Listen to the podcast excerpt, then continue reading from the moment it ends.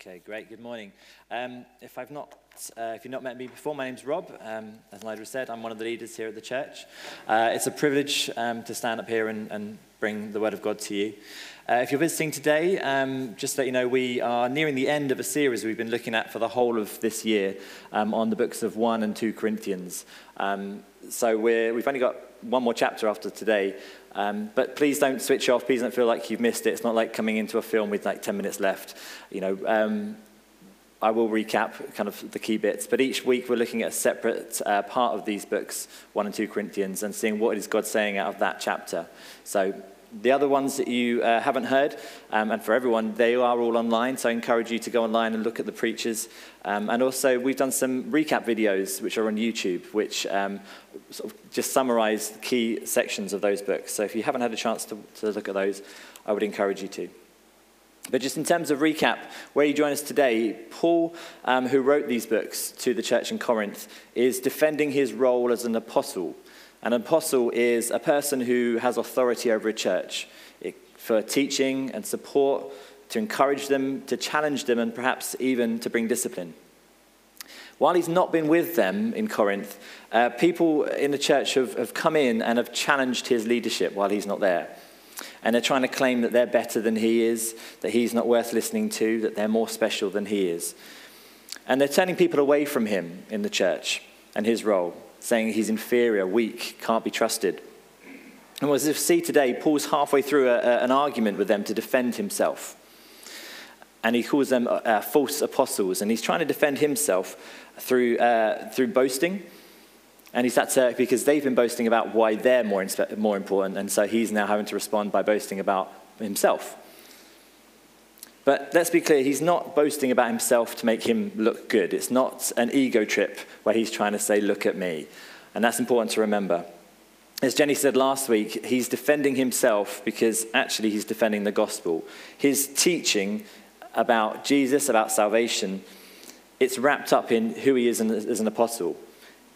If they reject him and his leadership, then potentially they reject what he's been teaching, and then they could fall for anything they hear. And as we were reminded last week, Paul absolutely loves his church. He'll fight for them, and that's why he's defending them. He's jealous for them, and so has to stand up for himself to make sure that they're getting the correct teaching. So we're looking at 2 Corinthians 12 today. Um, if you've got it in your Bible, I'd encourage you to find it. If you haven't, it should be behind me. It's a long passage. I'm going to read the whole lot because it's important that we reread it all, but I'm going to focus mainly on the first half. So 2 Corinthians 12. Paul says, I must go on boasting, though there is nothing to be gained by it. I will go on to visions and revelations of the Lord. I know a man in Christ who 14 years ago was caught up to the third heaven, whether in the body or out of the body, I don't know. God knows. And I know that this man was caught up into paradise, whether in the body or out of the body, I do not know. God knows and he heard things that cannot be told, which man may not utter. On behalf of this man I will boast, but on my own behalf I will not boast, except of my weaknesses. Though if I should wish to boast, I would not be a fool, for I would be speaking the truth. But I refrain from it, so that no one may think more of me than he sees in me or hears of me. So, to keep me from becoming conceited, because of the surpassing greatness of the revelations, a thorn was given to me in the flesh, a messenger of Satan to harass me, to keep me from coming conceited. Three times I pleaded with the Lord about this, that it should leave me. But he said to me, My grace is sufficient for you, for my power is made perfect in weakness. Therefore, I will boast all the more gladly of my weaknesses, so that the power of Christ may rest upon me. For the sake of Christ, then, I am content with weaknesses, insults, hardships, persecutions, calamities. For when I am weak, then I am strong. I have been a fool. You forced me to it, for I ought to have been commended by you. For I was not at all inferior to these super apostles, even though I am nothing. The signs of a true apostle were performed among you with utmost patience, with signs and wonders and mighty works. For in what were you less favored than the rest of the churches, except that I myself did not burden you? Forgive me this wrong. For for the third time I am ready to come to you, and I will not be a burden, for I seek what is not yours, but you. For children are not obliged to save up for their parents, but parents for their children. I will most gladly spend and be spent for your souls. If I love you more, am I to be loved less? But granting that I myself did not burden you, I was crafty, you say, and I got the better of you by deceit. Did I take advantage of you through any of those whom I sent to you? I urged Titus to go and sent the brother with him. Did Titus take advantage of you? Did we not act in the same spirit? Did we not take the same steps? Have you been thinking all along that we have been defending ourselves to you? It is in the sight of God that we have been speaking in Christ, and all for your upbuilding, beloved. For I fear that perhaps when I come, I may not, you may not. Sorry, I'll start again. For I fear that perhaps when I come, I may find, find you not as I wish, and that you may find me not as you wish. That perhaps there may be quarreling, jealousy, anger, hostility, slander, gossip, conceit, disorder. I fear that when I come again, my God may humble me before you and I may have to mourn over many of those who sinned earlier and have not repented of the impurity, sexual immorality, and sensuality that they have practiced. So, again, it's a big passage we're looking at today, some famous verses. As I said, I'm going to focus on the first half. I don't know about you, but when I read that passage, it leaves me with a lot of questions. Who's that man that, that Paul's boasting about? Who or where, or so what or where is the third heaven? What was the thorn? Why did God leave it? And how can you be strong if you're weak at the same time? I'll do my best to address some of those questions. So, Paul talks about boasting of visions and revelations. I don't know how you are about uh, your knowledge of, of Greek mythology, but there's a famous story about Icarus who flew too close to the sun. I don't know if you know that. As the story goes, Icarus and his father Daedalus were uh, held captive by King Minos. Uh, he's the one with the labyrinth and the Minotaur and he won't let them go. But uh, Daedalus was a master craftsman, and he created wings made of feathers and wax, and so they were able to fly away to safety. But instead of just flying straight to safety, Icarus thought, This is amazing. I wonder how high I can go. And so flew closer and closer and closer to the sun.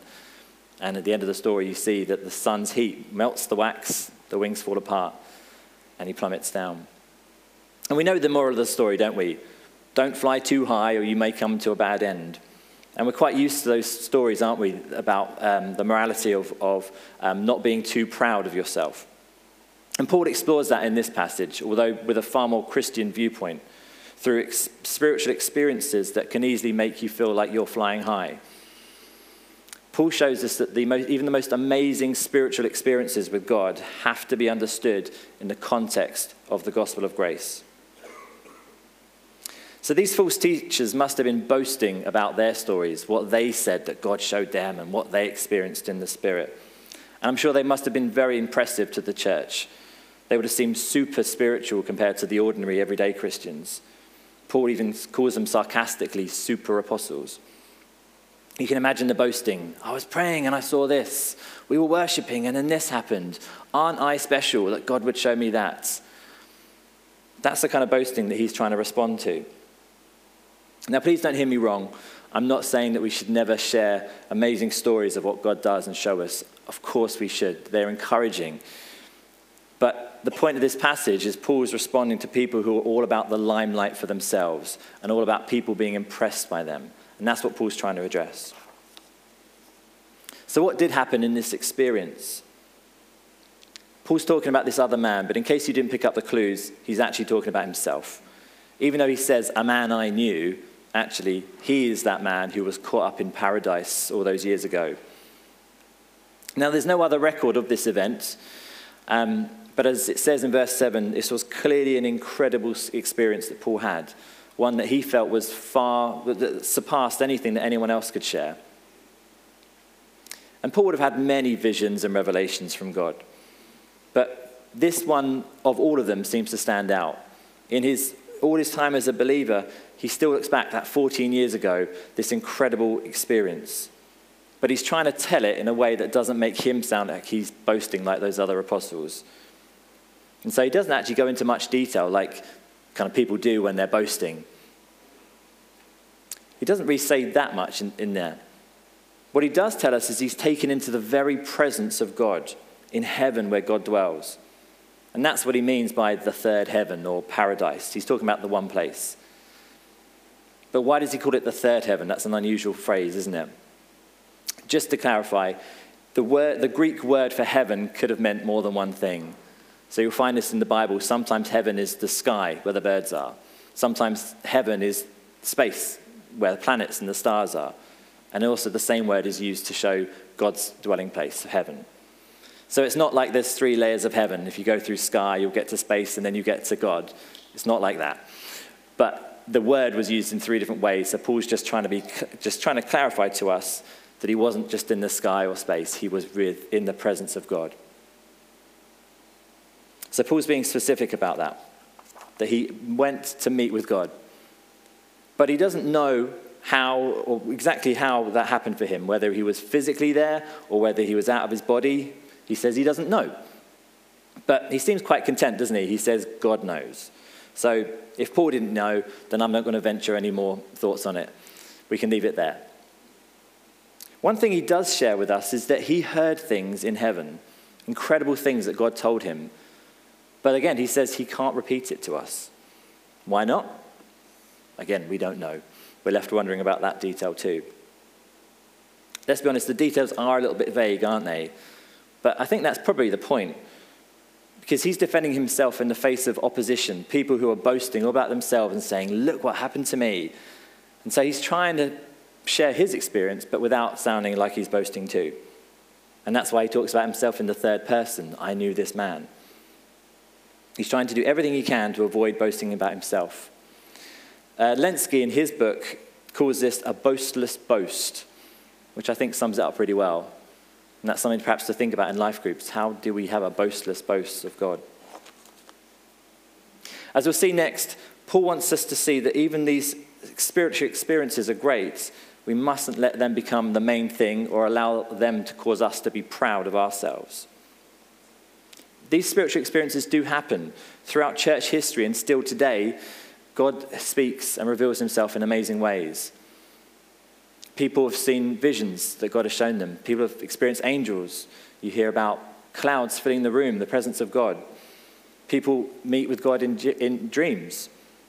People have witnessed miracles before their eyes, heard the voice of God. These things do happen. And furthermore, in verse 12, Paul talks about signs and wonders, which are spiritual gifts given to the church. And he talks about his use of them in his role as an apostle. And here at this church, we believe that those spiritual gifts are continued today. Speaking in tongues, which is a heavenly language. We believe people can be physically healed. We heard a testimony about that this morning. We believe God speaks to us prophetically, and that was a few of the, those were shared today. It's important that we remember that they're called signs and wonders for a reason, because they are a sign. And what's the point of a sign except to point you to something else? When you travel somewhere, like imagine you're going on holiday, you don't get to the sign and stop and have your holiday at the sign, do you? You follow the signs to where you really are supposed to be going. And it's the same with spiritual experiences, visions, revelations, spiritual gifts. They should point us back to God. If we allow them to point to ourselves, well, we've missed the point, haven't we? Paul, on the other hand, here wants to remind us in this passage that these experiences are not just to make us special, but to demonstrate God's power and bring Him all the glory. And if anyone had reason to boast, it was Paul, wasn't it? But as we'll see next, God helped him to avoid becoming boastful of himself, even after everything he went through. And that brings us to verse 7 the thorn. What was the thorn? The big question. If you're hoping for a definitive answer from me today, then I'm afraid you're going to be disappointed because I don't know. There are a number of ideas that theologians have talked about for years and years, saying it could be this, it could be that. I'll share a few of them, but actually, there's no consensus. We simply don't know for sure what that was that Paul said. Some say it was Paul's psychological uh, struggles, so his grief about his earlier persecution of the church, continuing temptations perhaps, or his anxiety over the church. So it could have been a psychological thorn. Others say the thorn was his opponents, it was people, the persecution he faced. Interestingly, in the Old Testament, in Numbers, you read that God talks about the thorn in the side, and that was referring to the enemies of God's people. Sometimes you can interpret the messenger of Satan as a person. So that's why some people say that the thorn was his opponents, people giving him uh, difficulties. Some say it was a physical affliction. You know, it does talk about the thorn in the flesh. So a lot of people say it was a flesh thing, it was a physical thing that he had in his body. Perhaps poor eyesight, People think it might have been malaria or migraines that he struggled with. And others say it was a demonic harassment, because it does mention Satan after all. So, those are the kind of common uh, themes that people often say the thorn must have been. But as I said, if far more smarter people have not been able to agree with it over all these years, then I'm not going to tell you what it is, because I can't. And if you think about Paul and how much he wrote of the New Testament, he's not a man who was short on words, is he? He's not a man who's afraid, not afraid of going into detail and spending chapters and chapters over the same thing. So the fact that he doesn't go into detail, I think, is important. I actually think it's better for us that way because it forces us to think about the why behind the thorn rather than what the thorn actually is. Otherwise, we might give it too much importance, get fixated on that thing, and think, well, have I got that or have I not got that? By being less uh, specific, I think it actually helps us to relate to it more as we think about what our thorn might be. So, what's important is why God gave him this thorn. He says it twice. It was to keep him from becoming conceited. In other words, to keep him from becoming excessively proud of himself or even vain. Whatever that thorn was, God used it to keep Paul humble and grounded in him. See, the false apostles were, would have been boasting about their experiences and revelations. They would have been puffed up in their own pride and, and wanting everyone to look at them. And Paul shows this very honestly that he could easily do that too. He could easily become puffed up with his own pride of his own things that he experienced. But God dealt with it through this thorn. It was a constant reminder of his human weakness, which Jenny also talked about last week.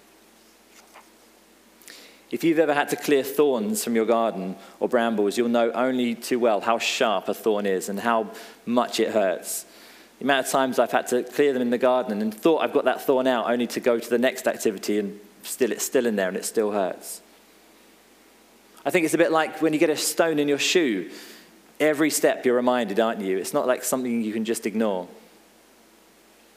We were watching a film recently um, about a man who suffered from a condition where he would pass out if his emotions got too high. Um, it was a romantic comedy, it was supposed to be a bit silly. But for him, he would pass out if he got too joyful. And what was interesting, a, a moment where he agreed to go out on a date with this lady he really liked, and obviously was worried about becoming too joyful on the date. So he strategically would put a drawing pin inside his shoe. And so whenever he felt his emotions rising, stab his foot, bring himself down again. And I think that's in a similar way what this thorn is like, isn't it, for Paul? To keep him from getting too high of his, on himself, that thorn will keep him humble.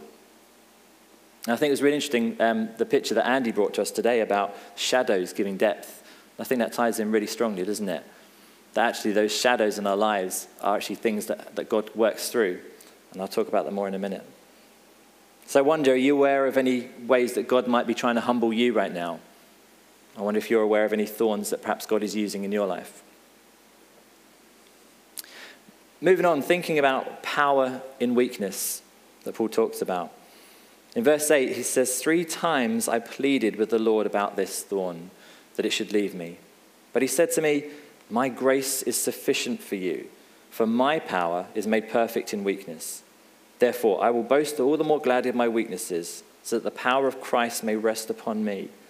For the, sake of Christ, then, I'm content with my weaknesses, insults, hardships, persecutions, calamities. For when I am weak, then I'm strong. How do you react to difficult times in your life? It's, we've got to be honest, there's not one of us here who doesn't face difficulties, pains, disappointments. We'd be lying if we said everything's fine all the time, wouldn't we? So it's important to consider how Paul responds to it. And he does two things. First, he prays. He brings it straight to God in prayer. He knows that God can change the situation, and he pleads with God to take it away from him. And this should be our response too. As the old hymn goes, we should take it to the Lord in prayer. But what about three times? Paul prayed three times and stopped. Should we pray three times and stop? Well, the Bible encourages us to pray continually. 1 Thessalonians, for example, says to pray without ceasing. Jesus taught the parable of a persistent widow who just kept on and on. Uh, and, and, and it reminds us, as Jesus explains, that we should pray persistently and not lose heart. So for Paul, he received a, a specific personal word that God said to him, no. And that's why he stopped praying about it. And God may say that to us when we bring it to God. He might say, no, it's staying. But he also might answer differently.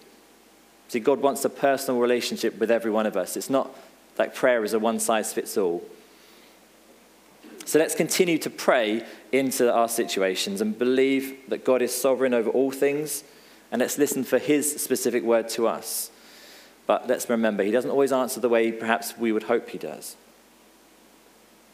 After Paul prays, he then praises.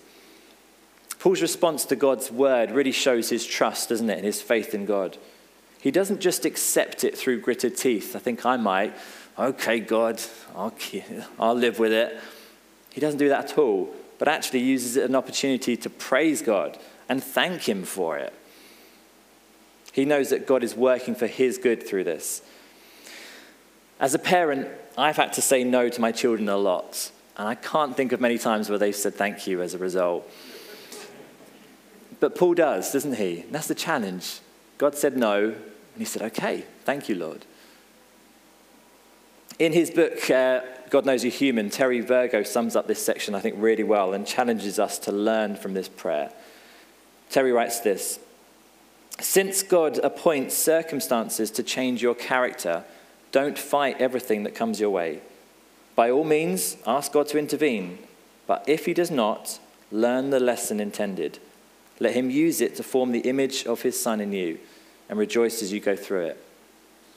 Let's be honest, this is a challenge, isn't it? To respond in that way to difficult times. I say that for myself personally. As a family, we've known numerous times of difficulty and challenge. Even recently, we've really struggled with periods of, of unemployment and physical conditions that we've prayed for that haven't been healed yet. And it's in times like these when you just pray more. And actually, it forces you to rely on God because it's out of your control. So, what was the turning point for Paul? He went from praying about it and asking God to take it, and then he ended up praising God for it. The turning point was grace. Paul refused to share much of the details of what he heard in heaven, except for one thing that the Lord said to him.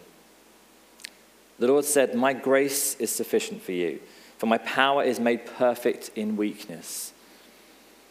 Tom Wright, in his book on uh, Corinthians, he says this This is one of the most comforting, reassuring, healing, and steadying words of the Lord ever recorded. I find it hard to argue against that. One of the most comforting, reassuring, healing, and steadying words of the Lord ever recorded. Because grace reminds us it's all about God and it's not about us.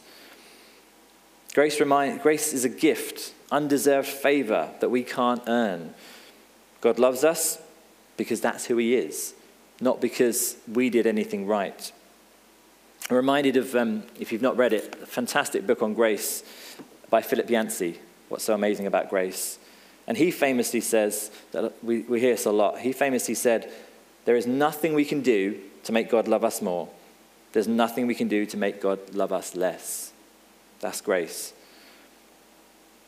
Terry Virgo says, Grace is the loving arms of God who knows what to do and knows what we need.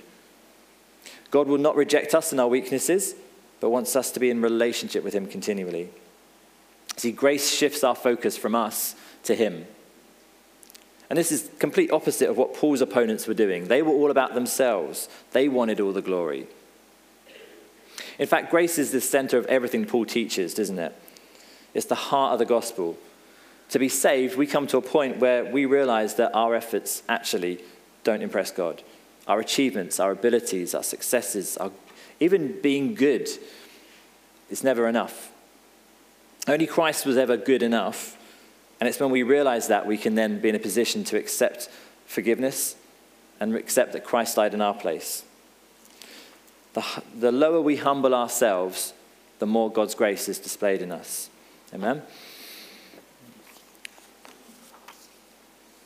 But more than just the reminder of grace, God declares that his power is made perfect in our weakness. And that's why Paul is able to say, When I'm weak, then I'm strong. There's a clear connection between weakness and strength. We see a lot of this through the, through the book of Corinthians. Just want to start by something that I think it's not, what it doesn't mean. It doesn't mean that the weaker we are in ourselves, the stronger we become in ourselves. It's not about our strength, our human strength. It's completely opposite. It's about God's strength that is at work in us. And also, it's not about sin as weaknesses. What I mean by that is if you look at the Corinthians themselves, consider all the areas that they struggled in. We've seen a lot of that over the last year, haven't we? That's why this series is called Holy Living in Sin City. Think about just this chapter. Verse 14 shows there's an issue with money. Verse 21, there's issues with sexual sin. The list in verse 20 quarreling, jealousy, anger, hostility, slander, gossip, conceit, disorder. If those are the sorts of things that Paul means by weaknesses, then surely the Corinthians should have been the strongest people ever. So it's not that. Paul's showing us that God's power is demonstrated when we realize our weaknesses and allow God to work in us. Phil Moore, in his book, I still highly recommend this book on Corinthians. In this section about Corinthians 12, he titles his chapter as God Wants to Get You Naked, which I think is quite provocative. What does he mean by that? I'll explain. He means that God clothes people with power when they realize they're nothing without him. Think about those TV shows, if you've ever seen one, where people want a makeover. They don't turn up and then just get more clothes to put on top of their old clothes. They've got to be stripped off of everything they were uh, wearing before. Their old wardrobe's got to go before they can get some new stuff. Or think about when you change the bed. You don't just put a clean sheet on top of the old one, do you? You have to strip it off completely before you can put something clean on. Even more extreme, think about a house renovation. You've got to be quite ruthless at what needs to come out. And they get very messy before they get better, don't they? But sometimes stripping it back to nothing is what's needed. George and I, we've done a few house renovations, and they're really hard. But the thing that's got th- us through them is knowing that actually there's better to come. And that's why Phil Moore says that God wants to get us naked. God demonstrates this through the story of Gideon, which is in the book of Judges.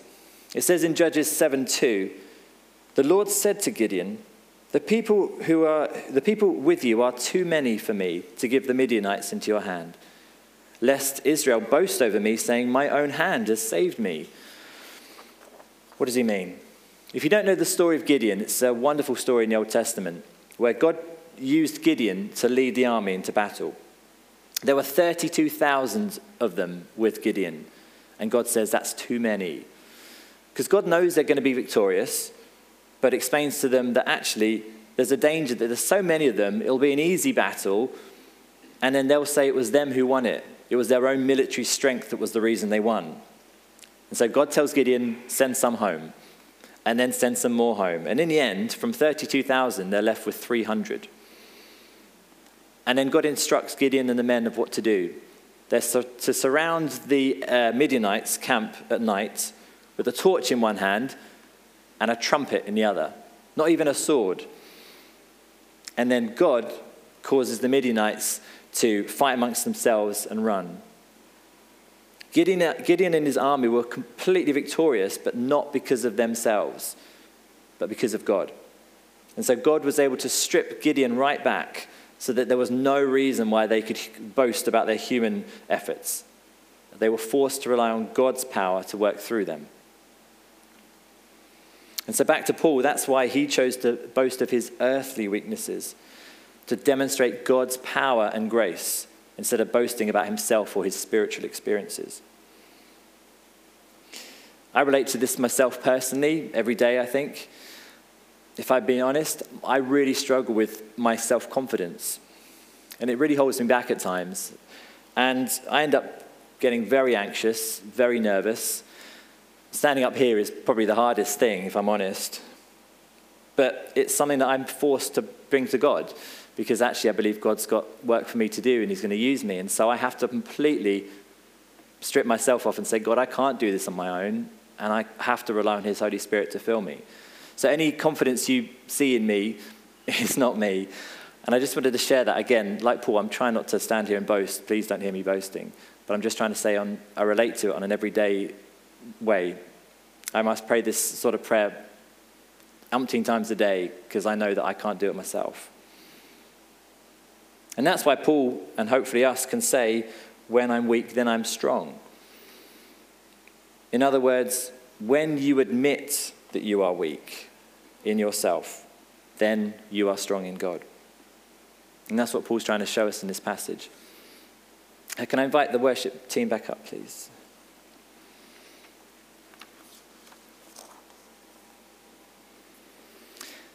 In closing, just to recap, Paul's opponents were putting themselves up high on pedestals, weren't they? And Paul's trying to show us in this passage how easy it would have become, even for him, to think too highly of himself, to boast of his experiences, his achievements, his abilities. And we need to be careful to not boast about ourselves, even the things that God does through us. Paul reminds us that we need to bring ourselves low, admit our weaknesses, and even thank God for them. And then we can run into grace as we see God's power demonstrated through us. I just want to finish by reading from Isaiah 40. It's here that God reminds us of his unlimited power as opposed to ours, and how he clothes us with his own power when we come to him. So it says in Isaiah 40 Have you not known? Have you not heard? The Lord is the everlasting God the creator of the ends of the earth. He does not grow, he does not faint or grow weary. His understanding is unsearchable. He gives power to the faint, and to him who has no might, he increases strength. Even youths shall faint and be weary, and young men shall fall exhausted, but they who wait on the Lord shall renew their strength. They shall mount up with wings like eagles. They shall run and not be weary. They shall walk and not faint. So let's uh, stand as we worship to finish. Let's wait on the Lord. Let's invite Him to clothe us with His power as we bring our weaknesses to Him. I'm going to pray. Father God, we thank you. We thank you that you know what's best for us. We thank you, Lord, that you are unlimited in your power. And we just pray, Lord, that we would be able to be honest with ourselves and you and bring our weaknesses to you and say, Lord, this is where I struggle. This is what I find hard.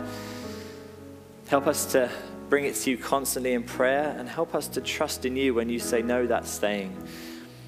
Help us to just fall on your grace daily as we bring our uh, struggles to you, Lord, knowing that through your power we can, we can see success, we can see victory because it's you, not us. I pray, Lord, today you'd help all of us today to fully rely on you and not ourselves. Help us to put ourselves aside and say, Lord, have your way in us. We surrender to you again, Lord, today. Amen.